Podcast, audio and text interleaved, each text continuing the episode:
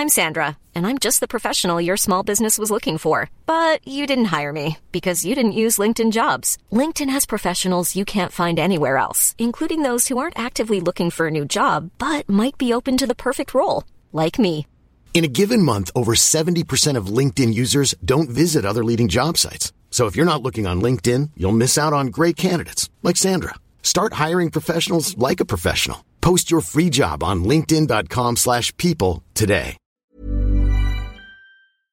Last Tuesday on my way to work, I was waiting to cross a road when a middle-aged woman next to me dropped some coins onto the pavement. Six people bent down to retrieve them for her. A man in a smart navy suit fumbled in the gutter to find a 1p piece, which he proceeded to hand over. The only person nearby who didn't help was me, but that was because I was holding onto my bicycle. Instead, I found myself telling the group that what I'd witnessed made me pleased to be a Londoner. Everyone was in a hurry to get to work, yet everyone instinctively paused to be nice to a stranger who had lost less than a quid in small change. The Good Samaritans looked at me doubtfully.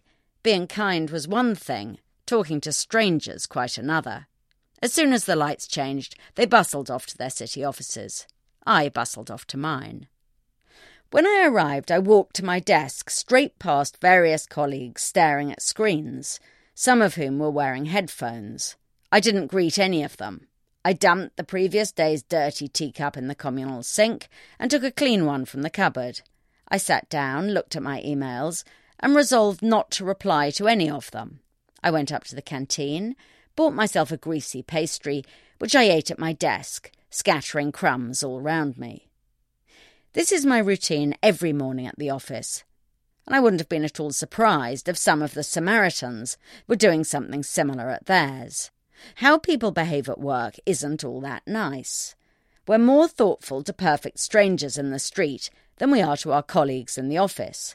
At work, we ignore people, we stink them out with our lunches, we arrive late for meetings, we talk loudly when others are trying to work, or we whisper distractingly when we don't want everyone to hear. Management experts call this workplace incivility, which they define as low intensity deviant behaviour that is not necessarily intended to harm its target, but does so anyway. I didn't set out to be uncivil to my colleagues by not saying hello or by ignoring so many emails. This is just how office life has become. Research suggests that such rudeness is rampant and doing real harm. It makes people hate their jobs. It makes them less creative and more stressed. It might even, though I'm doubtful about this, make us more prone to heart attacks. It isn't immediately obvious why offices are becoming less civil. Human nature hasn't changed much. In my experience, when something big goes wrong in the office, people are still very nice indeed. But six things have changed that may have made us all ruder in little ways. The first is email. As there's far too much of it to reply to, we've learnt not to, or to send terse one word answers, both of which are rude. And having mastered the art of ignoring emails, we're now learning to ignore anything else we don't feel like doing. Answering the phone at work is becoming optional, which is rude not only to the person on the other end, but to the colleagues subjected to endless ringing. The second invitation to incivility is the smartphone, which is made appearing to listen when someone else is talking, hitherto a mainstay of good manners, no longer required. This month I was at a conference at which not only was three quarters of the audience, me included, staring at their phones, but half the people on the panel on the platform were openly tweeting or WhatsApping as the man at the lectern droned on. Open plan offices are also made for incivility. Now that we're herded together in public spaces, what would have been fine in private offices, eating noisily, talking loudly on the phone, etc., becomes less so.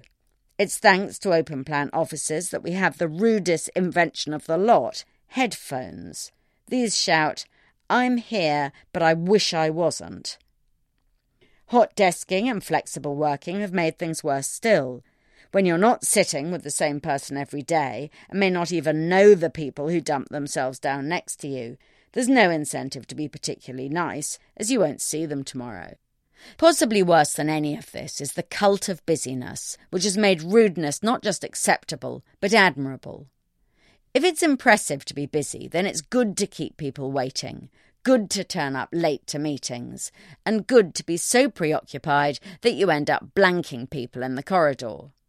All this is pretty fundamental, and it isn't clear how to get civility back. The only way that might work is rude in itself. It is to secretly video people behaving badly and send it to them or share more widely. Almost everyone is decent, really. Few people like to think of themselves as rude. A 10 second video of someone cutting a colleague dead or eating disgustingly might have an agreeably corrective effect. Here at Bellingcat, we get to the bottom of things. From a global crisis to an underreported event, we find the facts using publicly available tools and resources, uncovering what is hidden on and below the surface. We connect the dots using social media posts, satellite images, and public records, and empower others to do the same by sharing how we do it. The ability to do so is only made possible by our readers, supporters, and community members. Care to join us? Learn how at bellingcat.com.